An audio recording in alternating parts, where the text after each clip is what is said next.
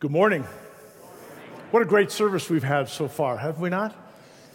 I want to welcome all of you to this morning, and I want to welcome everybody who's watching online. And I want to make a special announcement just to say welcome to all of our guests. Maybe somebody invited you here today, maybe they dragged you here today.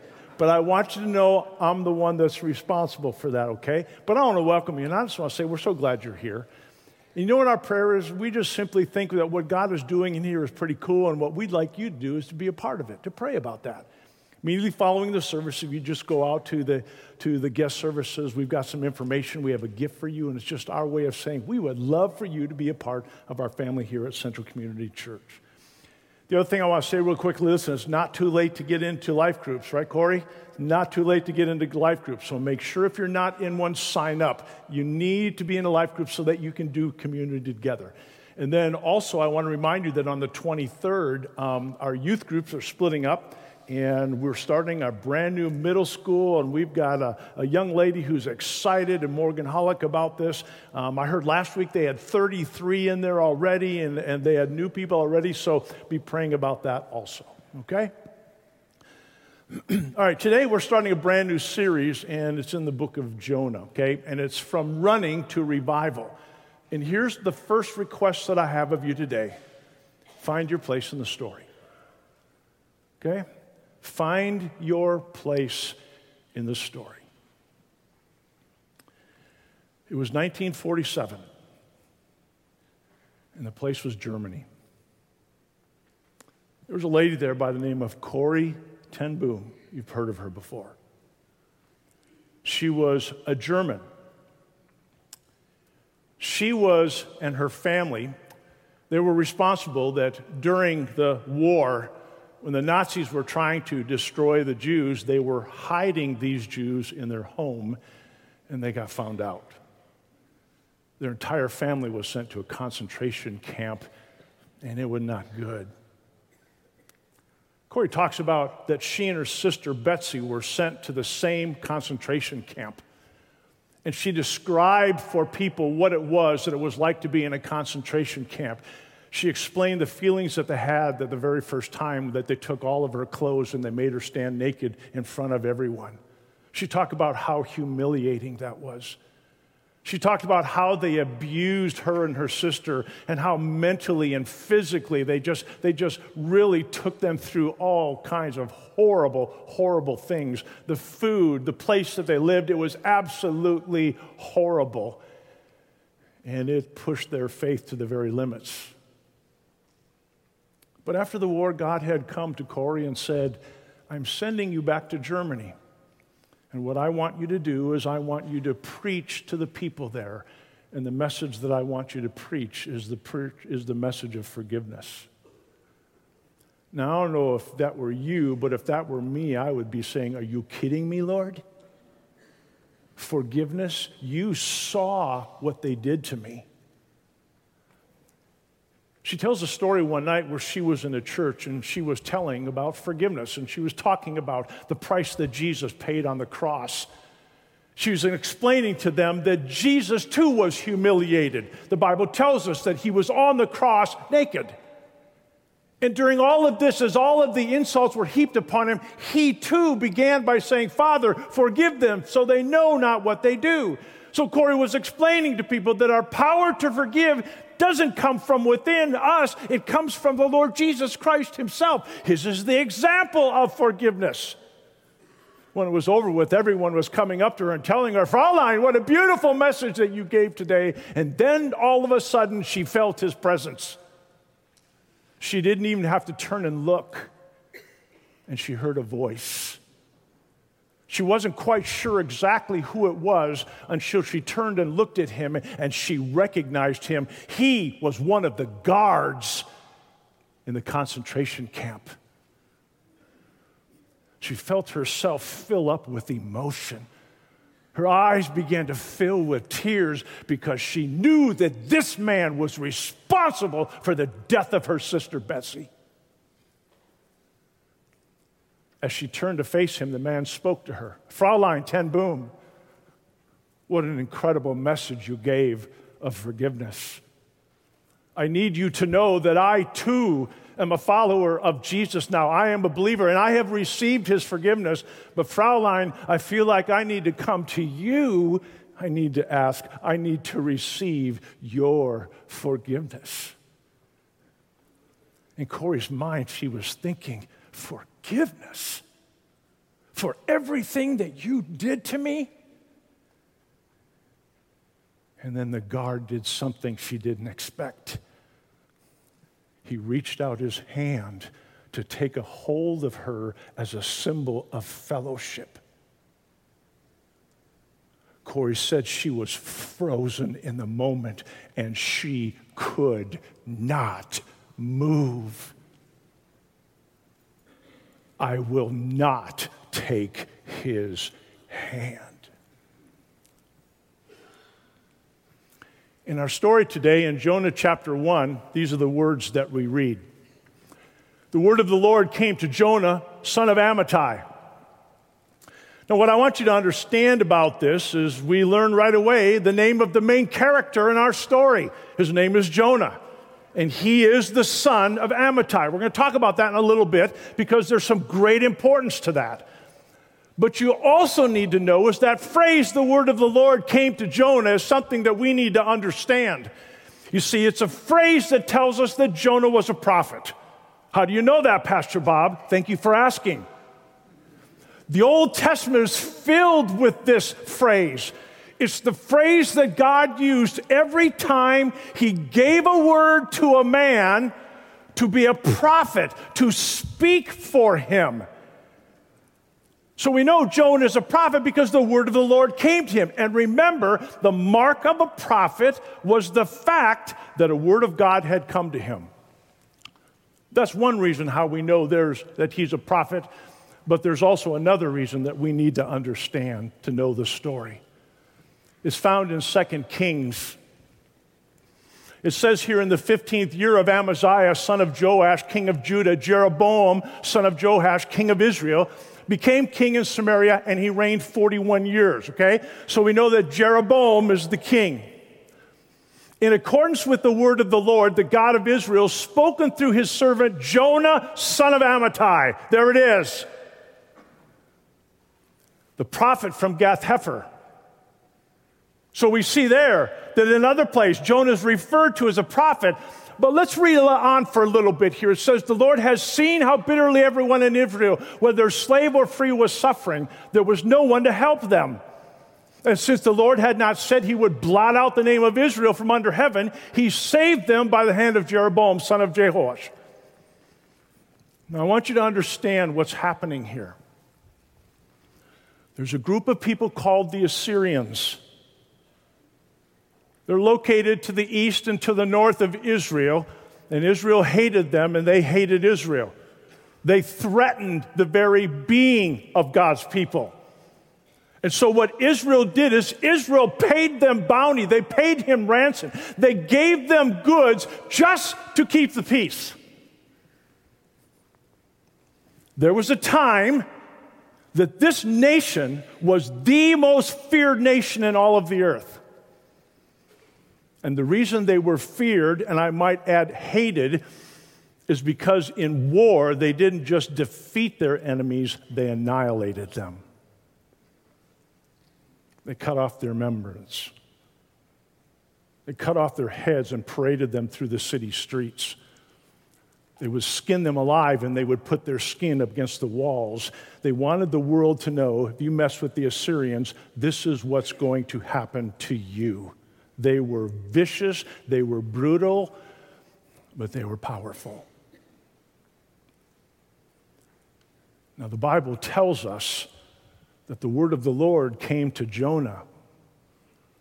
You see, there was a short period of time when there was relative peace in the nation, and here's what happened. God sent a message to Jonah Jonah, I want you to tell the people, I have heard their prayers and I have seen their suffering. And what I'm going to do is, I'm going to expand the territories of Israel and I'm going to restore the cities that have been taken by these evil nations. Now, I need you to understand. Do you understand what just happened there? Everything God told Jonah came true.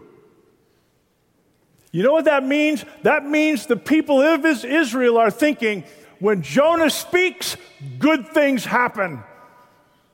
We like it when Jonah talks to us because favor from the Lord comes upon us. Ladies and gentlemen, what you need to understand is Jonah is a national hero. Let's go to the next verse in Jonah chapter 1, verse 2. Go to the great city of Nineveh and preach against it. Now, as soon as the people would have heard this, they would have either thrown dirt in the air or threatened to tear their clothes. And the reason is, is because no one, no prophet of God would be sent to a Gentile nation to preach against it. But the Bible tells us why God is sending Jonah, and it says, because its wickedness has come up before me. All right, now let's just be honest. Well, what's the big deal about that, Pastor Bob? I have no clue where you're going. Let's go back and find out a little bit in the book of Genesis when the different nations were established what God is talking about here. Take a look at this in Genesis. Cush, the father of Nimrod, who became a mighty warrior on the earth.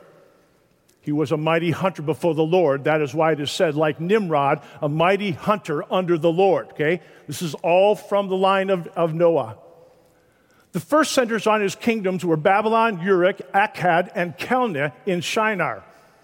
From that land, he went to Assyria, where he built Nineveh. You get it? This was the hated nation. This was the nation that was so brutal. So I want you to picture this, my dear friends you have Corrie ten Boom, and there's a guard, a guard who was in the prison camp, and he's extended the hand of fellowship to her, and she can't move. And now we have Jonah, this national hero, and God has told him, I want you to go and preach in Nineveh. It's in Assyria.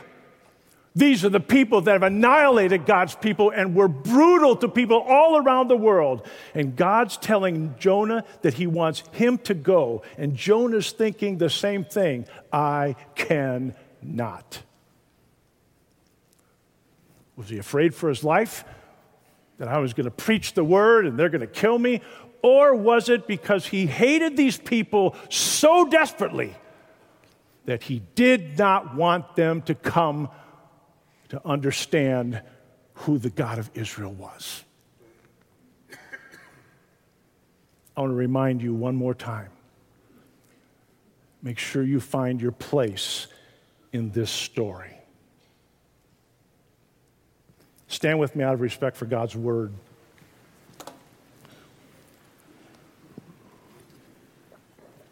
I'm going to read from Psalm 139 and I'm going to read verses 7 through 12.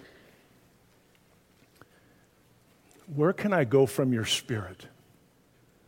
Where can I flee from your presence? If I go up to the heavens, you are there. If I make my bed in the depths, you are there. If I rise on the wings of the dawn, if I settle on the far side of the sea, even there your hand will guide me your right hand will hold me fast. If I say, Surely the darkness will hide me, and the light become night around me, even the darkness will not be dark to you. The night will shine like the day, for darkness is as light to you. This is God's word for God's people. Let's pray together. Father, remind me once again today I cannot run from you. And why would I? Remind me again you don't call the qualified, you qualify the called.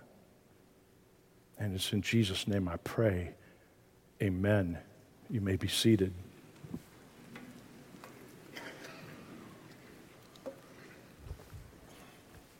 I want you to look at this verse. it says, But Jonah ran away from the Lord and headed to Tarshish. He went down to Joppa, where he found a ship bound for that port. After paying the fare, he went aboard and sailed for Tarshish to flee from the Lord. I want everybody to look. What's the very first word that you see on that page? What's the very first word? Say it. But is never a good word to start with when the Lord has given you a command. Would you agree? I mean, I can remember Lori would say to me, Sweetheart, man of my dreams, we won't go any farther, call the kids for dinner. Dan, Nicole, time to eat, but dad, and that's exactly what's happening here. God has given Jonah a command. But Jonah, the Bible tells us, turns and runs in the opposite direction. Can we just stop here for a moment and be really honest with each other? What are you running from? Who are you running from? What is it that God has asked you to do? And you're going in the opposite direction. Is it a relationship? Is it a boss? Is there someplace God wants you to go? And you know it's too hard. And so you are running in the opposite direction. Have you ever in your life, have you ever done something that you knew was wrong, but you did it anyway? I have. Let's go on with this same verse, but I want to show it to you in the ESV because the ESV is more word centered rather than idea or phrase centered. Okay? Look what it says here. Starts out again with but. But what I want you to look for is this. In the Bible, they didn't have highlighters in those days. And so when they wanted to bring something out and show you that it's important, you know what they would do? They would repeat it more than once. So anything in you, this verse that you see repeated more than once, you know that the author is trying to tell you something.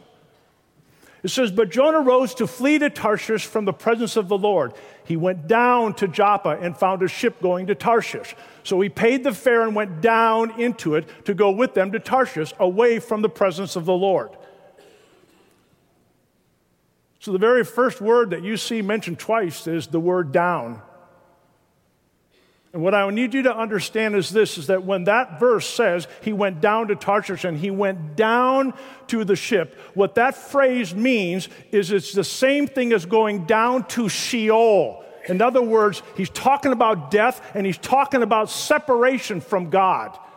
Wouldn't you agree? If you're running from God, you're running to Sheol, right? You're running away from him. And it's not going to be a physical death, it's going to be a spiritual death. So God is telling us Jonah's journey is going down. He's headed down away from God. God is up and Jonah's going down. The same may be true in your life. You know God is up. Where are you going?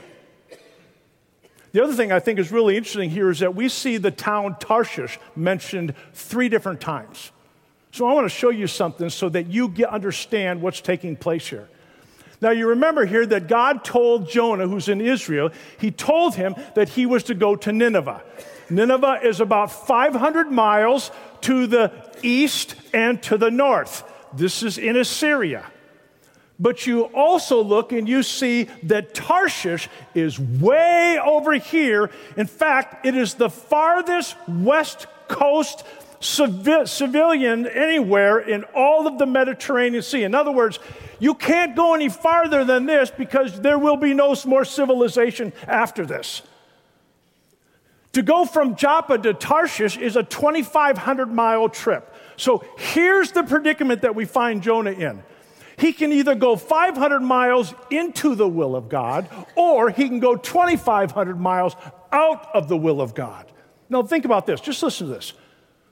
The trip from Joppa to Tarshish would take anywhere from a year to a year and a half. Man, that boy wants to get away from God, doesn't he? But there's one also thing, other thing that is said in this verse that I think is amazing. It says when he got to Joshua, Joppa, remember what it talked about? It said he paid the fare. If you're going to run away from God, you're going to pay a price. But I also want to tell you this if you run to God, He'll be the one that pays the price. Let's go back to the story of Moses. Remember, the Pharaoh said that he was going to destroy all of the baby boys. And Moses' mom, remember what her name was? It was Jochebed. And Moses took, and she, she took Moses and she put him in a basket and she put him out in the Nile. Do you remember what happened? One of Pharaoh's daughters found him. And what did she do? She gave him, and what they did is they said, Find a Hebrew woman. You know who they found, don't they? Don't you? They found Jochebed, Moses' mom. What a coincidence. That's our God. So now, here's Moses' mom, Jochebed, who gives her son, has to pay a price by giving her son up. Now, Pharaoh gives him back to her, and the Bible tells us, you can check it, he paid her to take care of Moses. Isn't our God awesome? Now, watch this. I will set a sign among them, and I will send some of those who survive to the nations to Tarshish, to the Libyans and the Lydians, famous as archers, to Tubal and Greece, and to the distant islands that have not heard of my fame or seen my glory. They will proclaim my glory among the nations. Here's what I want you to understand to run away from the presence of God was to run away from his calling. And the same is true for you and I. When God has given us something to do, a place to go, and we choose to run away from it, we are running away from the call of God on our lives. Now, I want you to hear this loud and clear, okay? It's pretty obvious that Jonah's fed up with God, isn't it? We're not exactly sure why, and we'll find out later, but he wants to have nothing to do with God. Now, listen to me very carefully. All of Jonah's actions prove to us that Jonah has given up on God. How about you? You feel like, have you given up on God? Are you hurting so bad? Are you so angry? Have you lost a loved one and the pain's not going away? Are you going through all of these things and you just feel like you have given up on God because God's not answering things the way you want Him to answer your prayers? But here's what I also want you to remember Jonah's given up on God, but listen carefully God has not given up on Jonah. And that's what I want you to hear today. You may be angry with God. You may have given up on God, but I want to tell you something God has not given up on you. That's how special you are to Him. He's going to give you a little rope to run with, but I promise you, God has not given up on you. All right, now let's watch what happens here. Then the Lord sent a great wind on the sea, and such a violent storm arose that the ship threatened to break up. All the sailors were afraid, and each cried out to his own God, and they threw the cargo into the sea to lighten the ship. But Jonah had gone below deck, where he lay down and fell into a deep sleep. The captain went to him and said, How can you sleep? Get up and call on your God. Maybe he will take notice of us so that we will not perish. It's amazing to me how the word of God follows Jonah everywhere he goes. And now we have these sailors, well experienced sailors on a ship. They've done this all of their life, and now the Bible tells they are afraid for their life. You know why? Because they believe they have offended their gods. And so here we have this ship. It's full of fear, it's full of panic, but it's full of prayer. You see, these sailors are crying out for God, divine intervention. Where's Jonah? Jonah is down in the very bottoms of the ship. He's trying to lose God, but we have a captain and all of his mates, all of his sailors, who are desperately trying to find God. Now, watch. Then the sailors said to each other, Come, let us cast lots to find out who is responsible for this calamity. They cast lots, and the lot fell on Jonah. So they asked him, Tell us who is responsible for making all of this trouble for us. What kind of work do you do? Where do you come from? What is your country? From what people are you? All right, now, what I want you to understand here is that it's kind of funny, I think, is that we have all of these saviors, they're in the middle of a storm, and what do they do? Somebody says, hey, let's cast lots. Now, that was very common in those days, even among the believers. Do you remember how was it that Judas's replacement was found? Remember, it was by casting lots, right? The people believed that God would determine where the lots were cast. You need to know that that's how we choose our council. We cast lots. In other words, what we do is we take their name, we put their name in the middle of, of, of, a, of, a, of a cup or whatever, a bowl, and we read Acts 1. And then, as Acts 1, just like that, we pray over that and we say, Lord, you know who you're going to choose. You've already determined. And then we go about our work. And you know what? That's how we come up with the council members that are new on the staff. We have no control over it, only God does. We're following His order, His rule from Scripture. So here are these men, and they cast lots. It's kind of like you have a spinner. Spin the bottle. Whoever the bottle stops on, guess what? You're the one who's trouble. And so they cast the lots, and the lots come on Jonah. And then do you remember how they look at all of the questions that they ask him? Why all the questions? And the answer is real simple. They're trying to find out about Jonah's God. Isn't it amazing how God works? All right, now, Jonah speaks for the very first time, and look at what he says. So they asked him, Tell us who is responsible for making all this trouble for us. What kind of work do you do? Where do you come from? What is your country? From what people are you?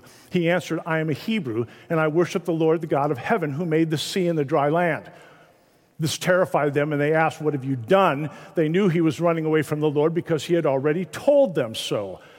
The sea was getting rougher and rougher, so they asked him, What should we do to you to make the sea calm down for us? Pick me up and throw me into the sea, he replied and it became calm, it will become calm. I know that it is my fault that this great storm has come upon you.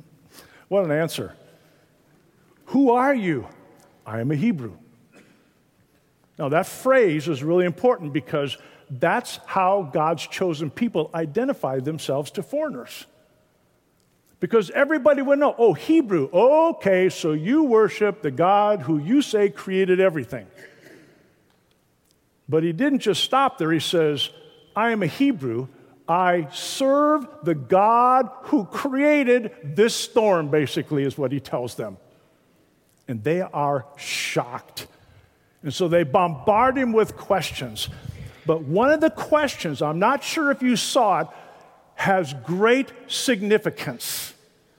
And the question was this What have you done? I want you to just think about that for a moment, ladies and gentlemen. Where have you heard that before? Where in the Bible have you heard that phrase, What have you done? Well, let me help you. Well, I'm not going to because I didn't put it in there. It's in Genesis chapter 3. Check it out. If you go to Genesis chapter 3, after sin has entered into the world, God goes into the garden. Remember what he does? he comes in and he goes, Oh, Adam, where are you? And Adam says, I was hiding. Oh, really? You were hiding? Yeah, why were you hiding? Well, I was naked. Who told you you were naked? And then God goes to Eve, and what God said to Eve is this What have you done? And that's exactly the same thing of what these sailors are saying to Jonah. What have you done? What's amazing here is the sailors, the pagans, are rebuking the pastor. and they want to know what is it that you've done. So then they ask, So what are we supposed to do? And Jonah says, Well, throw me overboard. But that tells you how dark a place Jonah's in, doesn't it? Have you ever been there before? I mean, Jonah's thinking is this you know what? I'm so far away from God right now. God doesn't care about me. I really don't care about him. So, you know what? Throw me overboard because I could care less. I don't care even if I die. Jonah is so disappointed. He is so upset with God that he would rather die than even be obedient to God. So, what do they do? They throw him overboard. Now, let's bring it to an end here. Instead, the men did their best to row back to land, but they could not, for the sea grew even wilder than before. Then they cried out to the Lord, Please, Lord, do not let us die for taking this man's life. These are good men. Do not hold us accountable for killing an innocent man, for you, Lord, have done as you have pleased. And what do they do? They throw him overboard. You know what's interesting about this whole story?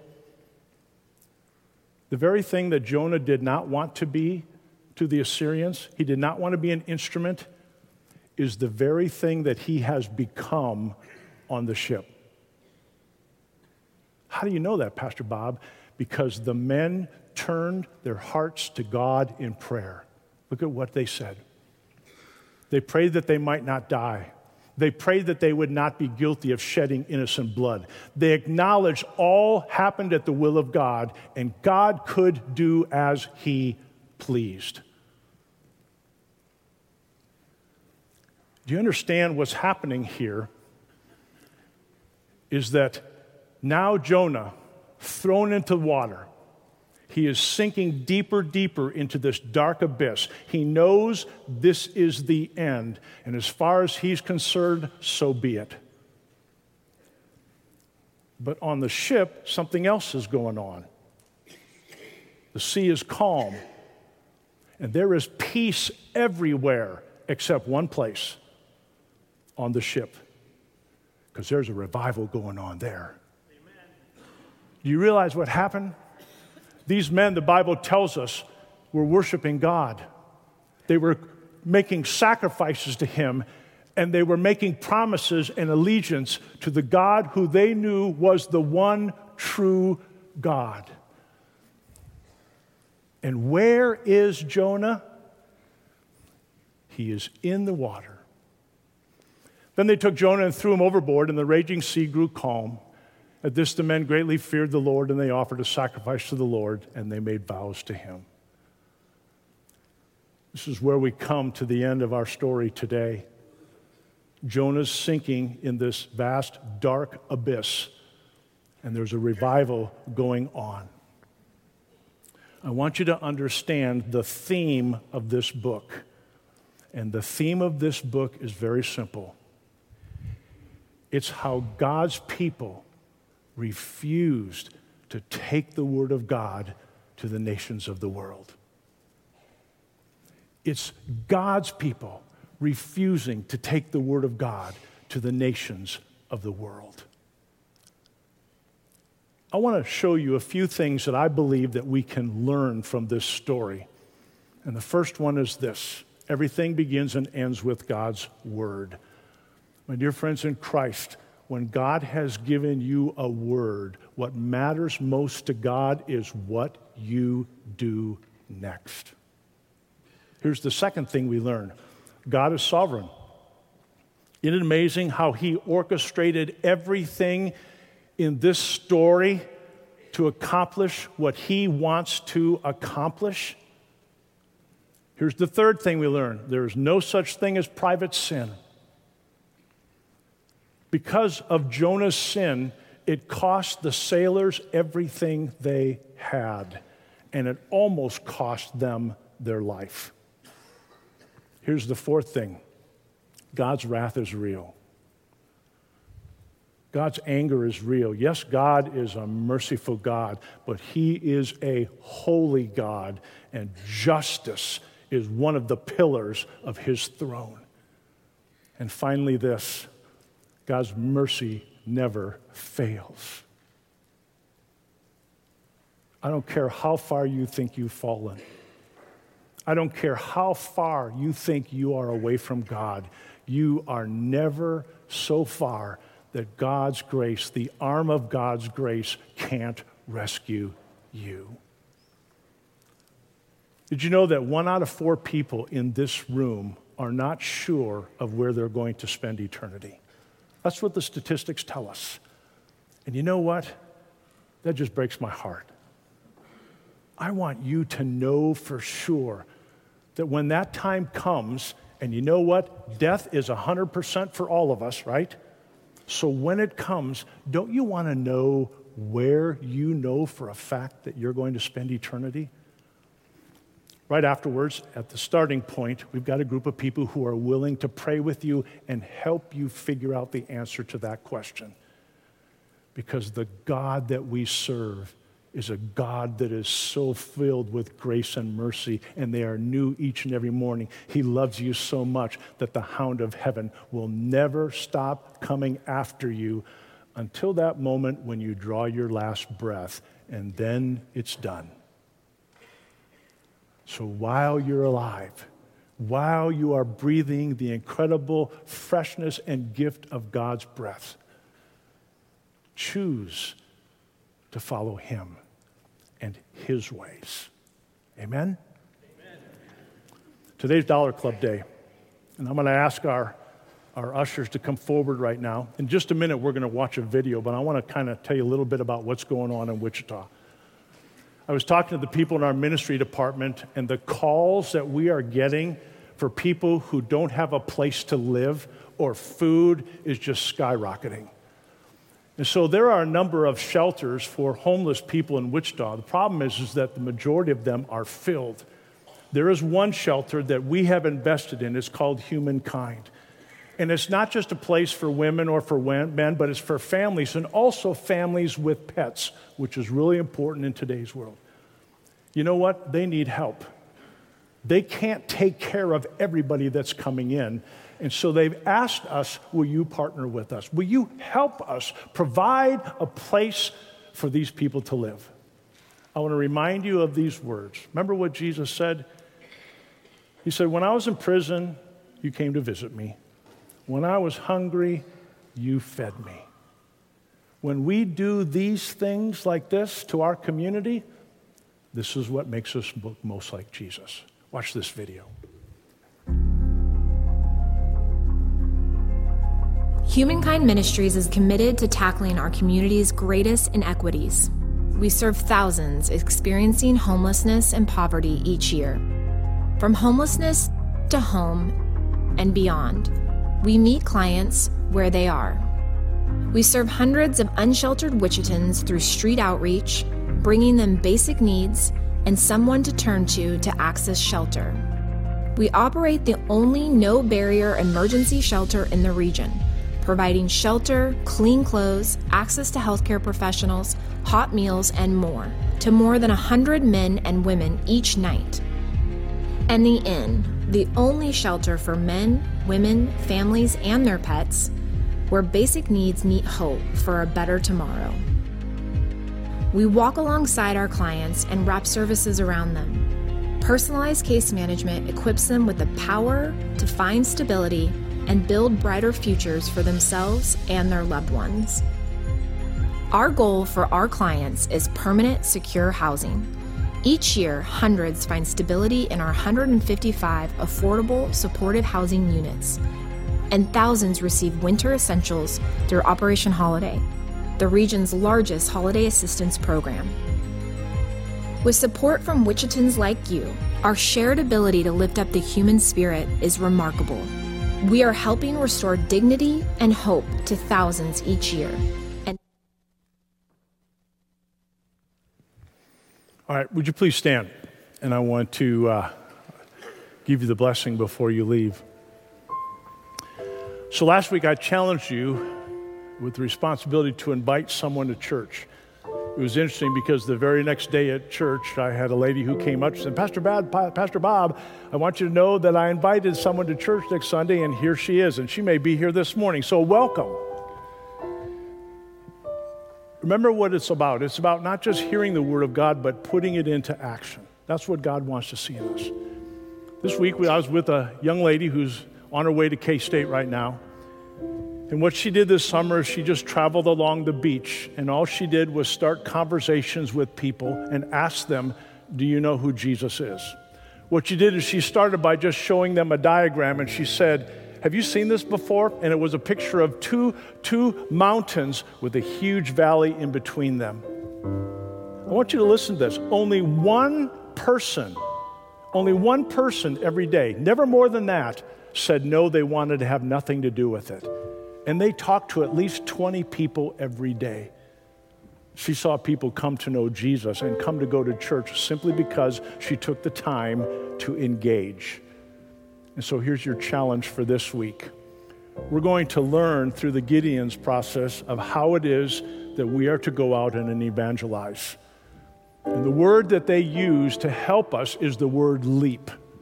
The first word or first letter is the word L. L stands for listen. Okay?